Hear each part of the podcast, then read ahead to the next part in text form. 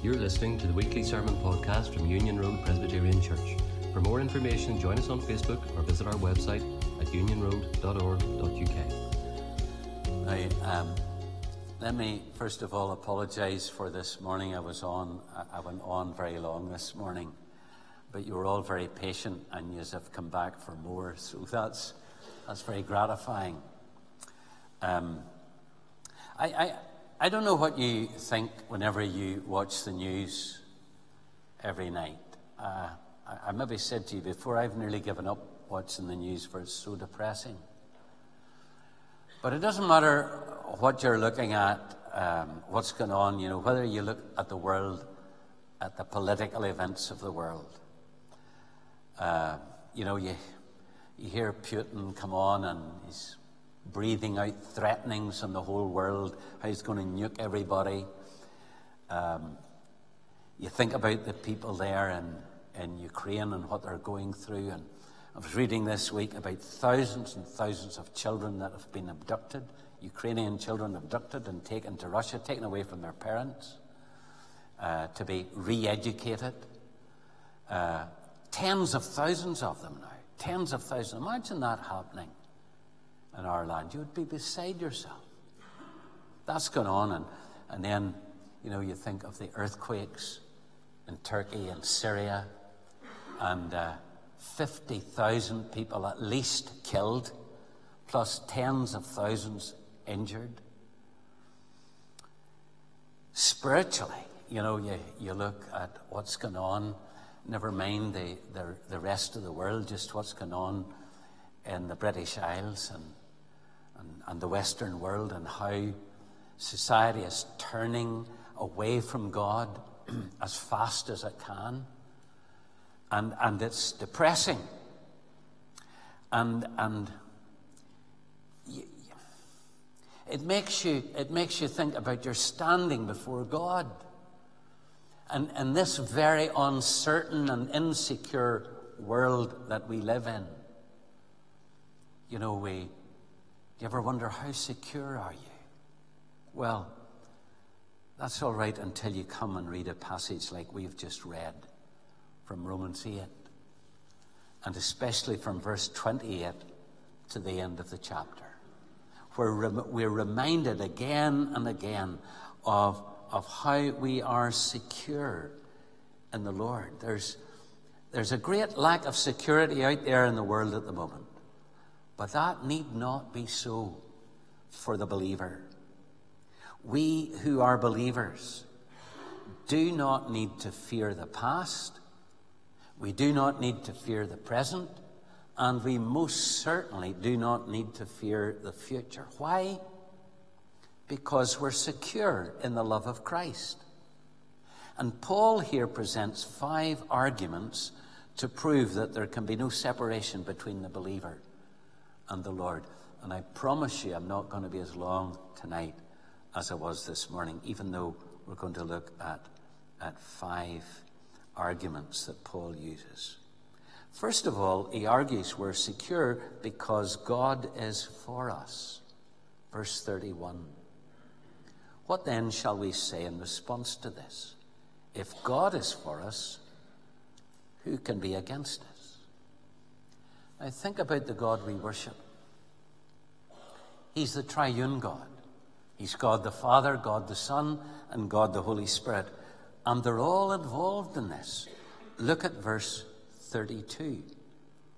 He who did not spare his own son. Who's he speaking about here? He's speaking about God the Father.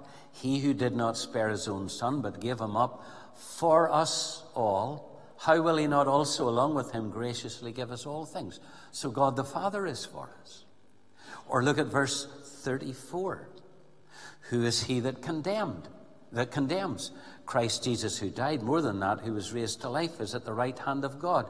And listen to this, is also interceding for us. God the Son is for us. And if you go back there to verse 26, in the same way, the Spirit helps us in our weakness. We do not know what we ought to pray for, but the Spirit Himself, listen, intercedes for us with groans that words cannot express. Father, Son, and Holy Spirit are involved in being for us. In His providence and in His person, God is for us. now, sometimes, like Jacob of old, we lament, All things are against me. Isn't that what, what Jacob was when he was in one of his gurning moods?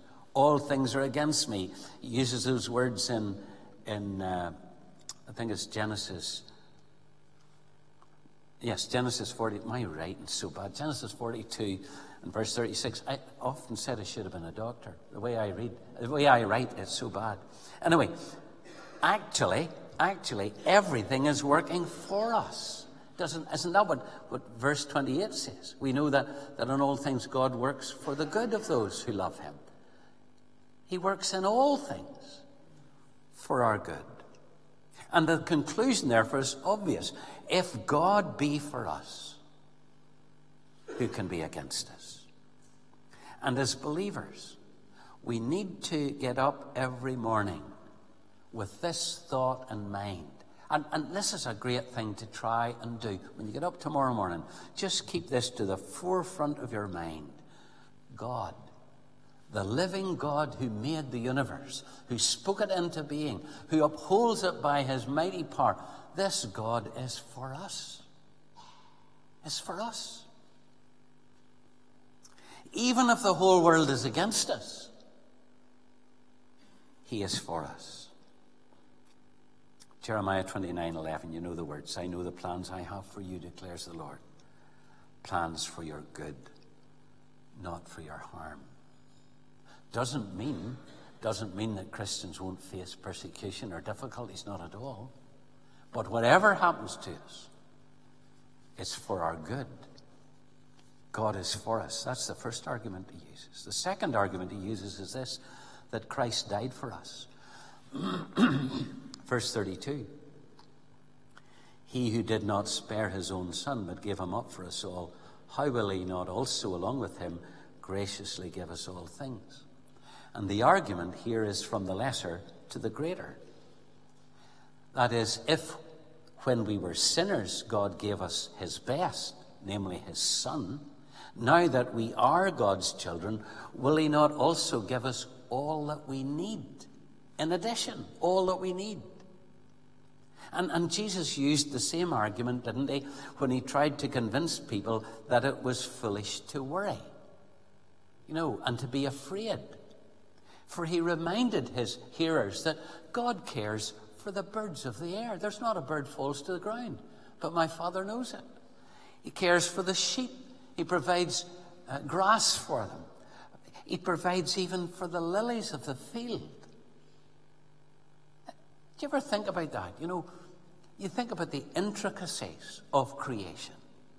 And our Heavenly Father cares for it all.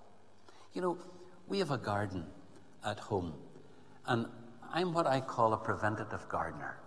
I keep the grass down. My wife did all the weeding and really kept it trim and proper. Now it's down to me, and I'm fighting a losing battle at the minute. But it's a constant battle. You look around the world at creation, and just the other day we were we were driving, and it was the weather's been lovely. It's been dry bright days, the countryside just looks fantastic. And I, and I keep reminding myself, my Heavenly Father made all that. He made all that.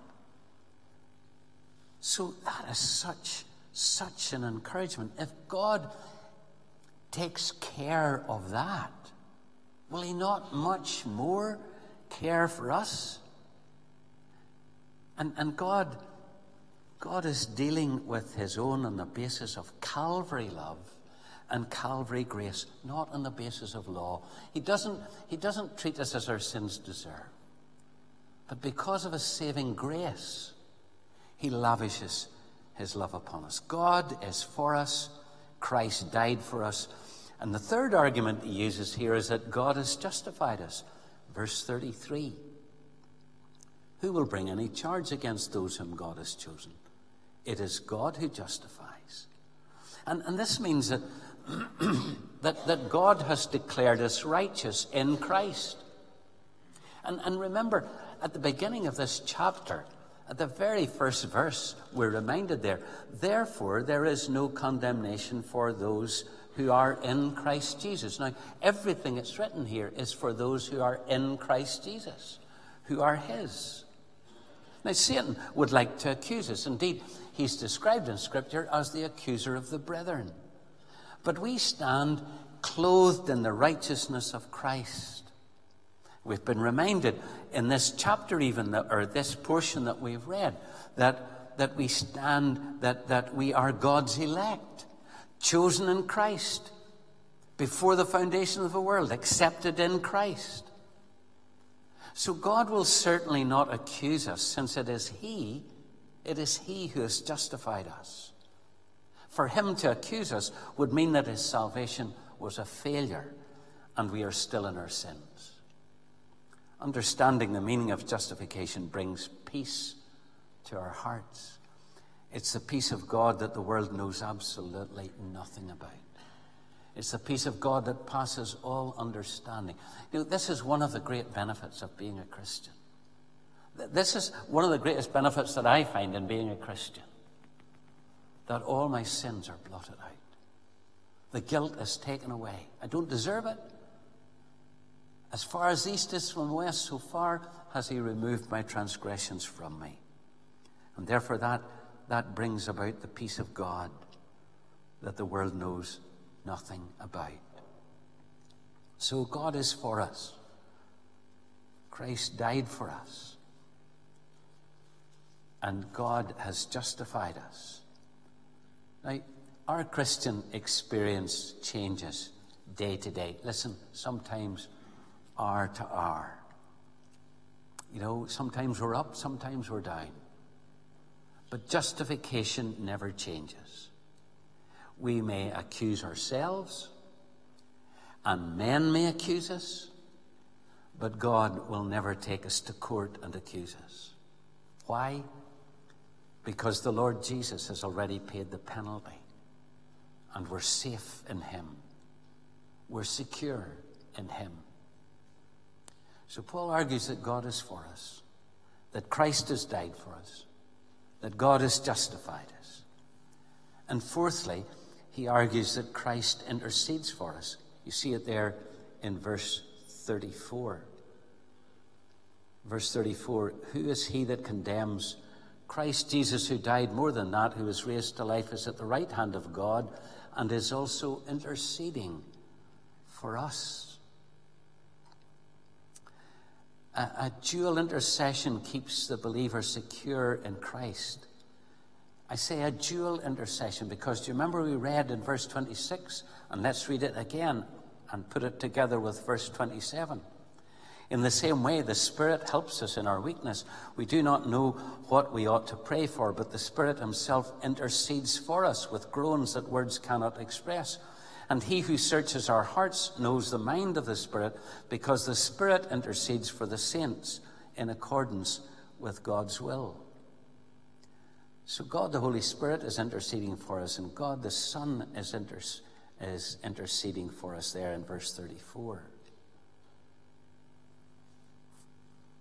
The same Savior who died for us who sacrificed himself for us, is now interceding for us in heaven. Where is Jesus now? He's in glory. What's he doing? He's interceding for us before the throne of God. Intercession means that the Lord Jesus represents us before the throne of God. And we don't have to represent ourselves. Do you remember he did that during his earthly ministry? Luke 22, verse 31. Simon, Simon, Satan has asked to sift you as wheat, but I have prayed for you, Simon, that your faith may not fail. And when you have turned back, strengthen your brothers. Not a marvelous verse. I have prayed for you, Simon. Wonder how Simon felt when he heard those words fall from the lips of the Savior. I, you know, I don't know about you. In, in my work, throughout the years, I've had people who have said to me, and I, and I believe it, I pray for you every day. I have people to this day, and they pray for me every day. I find that so moving and so humbling.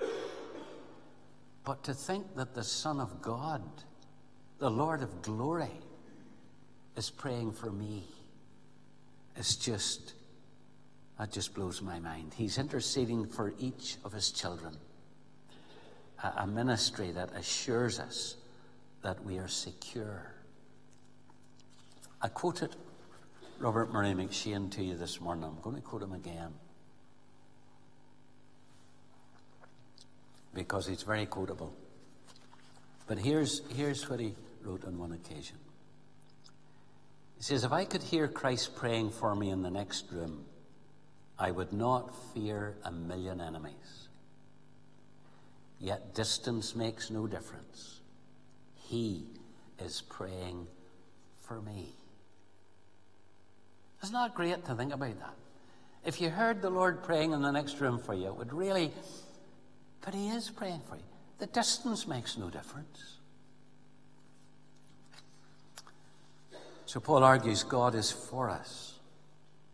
He argues that Christ died for us, that God has justified us, that Christ intercedes for us. And the final argument that he uses is this quite simply that Christ loves us. And let's just, let's just remind ourselves of how he puts this in verses 35 to 39. Who shall separate us from the love of Christ? Shall trouble or hardship or persecution or famine or nakedness or danger or sword? As it is written, For your sake we face death all day long, we're considered as sheep to be slaughtered. No. In all these things, we are more than conquerors through him who loved us.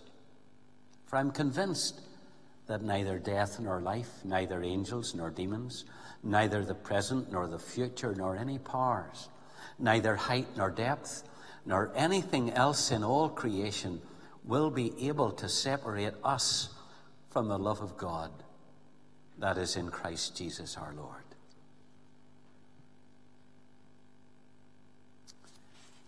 Maybe you're here tonight, fellow believer, and this is the one thing you need to hear tonight you need to be reminded that the Lord loves you. You're His child, and He loves you. And maybe you've been gone through a tough time, maybe the devil's been giving you a hard time. He's the accuser, remember, of the brother. But here's what God says in His Word that nothing Nothing can separate you from His love. Nothing. No thing. Nothing. So in these in, in the preceding verses there, in verses 31 to 34, Paul has proved that God cannot fail us. But it begs the question, is it possible then that we can fail him? God can't fail us, but can we fail him? Suppose Suppose some great trial or temptation comes upon us and we fail, then what? Well, Paul deals with that problem in this final section, and he explains there in those verses at the end of the chapter that nothing, nothing can separate us from the love of Christ. Now, I don't know if you noticed, but in my opening prayer, that was the focus of that prayer was the love of God, the love of Christ. And uh, there's a verse that uh, uh, from Paul's letter to the Ephesians, chapter 3 and verse 18, where he talks about uh, together with all the saints to grasp how wide and long and deep is the love of Christ. And, and I came across this. Um, this is a book by Paul Mallard, Staying Fresh, Serving with Joy. It's, it's, it's a book written for, for pastors uh, who are uh, trying to serve the Lord and, and how to keep them fresh and keep rejoicing in God. And, and he talks about the love of God in that verse from Ephesians. And I, I, I can't put it any better myself, so I, I, want to, I want to read this to you. I just think this is so, so apt. Paul Mallard writes about the Apostle Paul. He says, Paul's not content with a superficial understanding of God's love. He wants them to grasp its greatness. He longs for them to have a firm grip of and deep insight into this love. To capture their imaginations, he raids the vocabulary of dimensional adjectives. God's love is wide and long and high and deep. This love is immeasurable. We're not pressing the text too far if we try to put flesh and bones on Paul's description. And so he asks the question how wide is God's love? And he answers it it crosses all barriers, time and history and space. It finds its resting place on every continent and in all cultures. It reaches out to all kinds of people, irrespective of race or sex or age or social standing. It calls into existence a multinational people of God. It is even so wide that it can encompass people like you and me.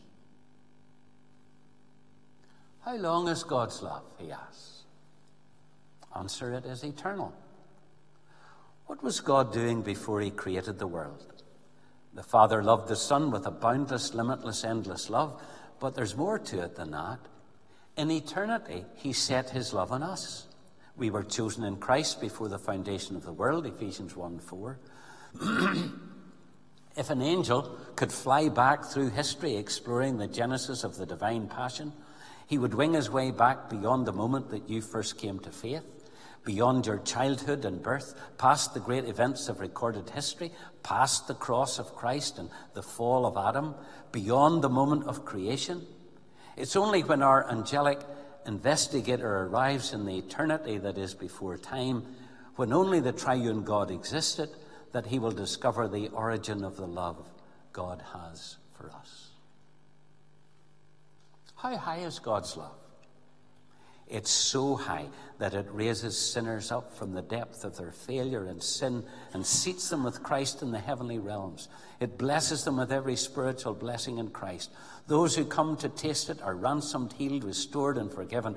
They are transported from the guttermost to the uttermost. And how deep is this love?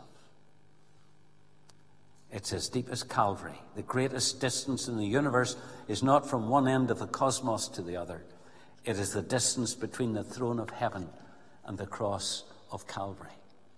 Without ceasing to be God, the Son of God took human nature, adopted the role of a servant, and was obedient even to the point of death.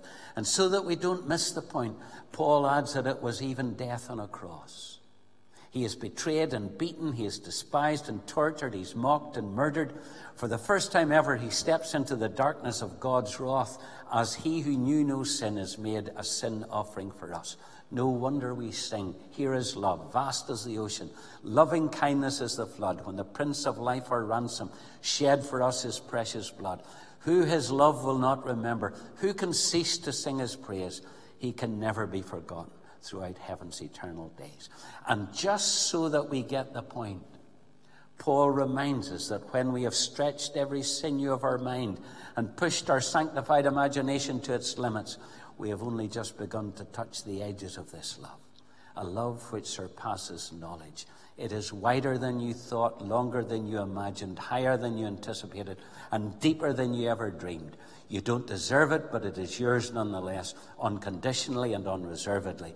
It isn't soft. It will chasten you if you sin, but it will never let you down, and it will never let you go. Not a powerful description of the love of God, that God could have such a love for us. But even though He loves us like that, He doesn't shelter us from the difficulties of life. Because our Heavenly Father, our loving Heavenly Father, knows that we need those difficulties for our growth in grace. And in Romans 28, Romans 8 and 28, God assures us that the difficulties of life are working for us. We know We know, Paul says, we know, not think, not hope. We know that in all things, the good, the bad, and the ugly, God works for the good of those who love us. He's for us, not against us. God permits trials to come that we might use them for His glory and for our good. And we endure trials for His sake. Verse 36 For your sake we face death all day long. We're considered as sheep to be slaughtered. And since we do that, do you think He'll desert us? Of course not. Instead, the truth is, He's closer to us when we go through those difficulties of life. The times when the Lord is closest to us are the times when we're going through the most difficult times. And I can testify to that. I can testify to that. These past couple of years, just over, have been difficult. I've, I've mentioned it to you before. And when my wife was first diagnosed, it was the cancer that she had was curable. And we were full of hope. But it has since transpired that that is no longer the case and it's terminal. And that's that's hard to come to terms with. But here's, here's our testimony as a couple God has never been as close to us. We have never known the peace of God like the peace of God that we know at the present time. And I say that. And my wife, if she was, and she would never stand up and say anything about it, but her sense of security puts mine to shame. She's so strong. God has done that. God has done that. That's what He does. That's what He does.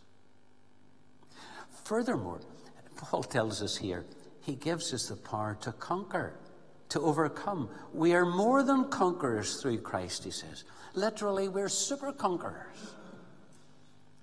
He gives us victory and more victory. So we need not fear life or death. We need not fear things present or things to come because the Lord Jesus loves us and gives us the victory.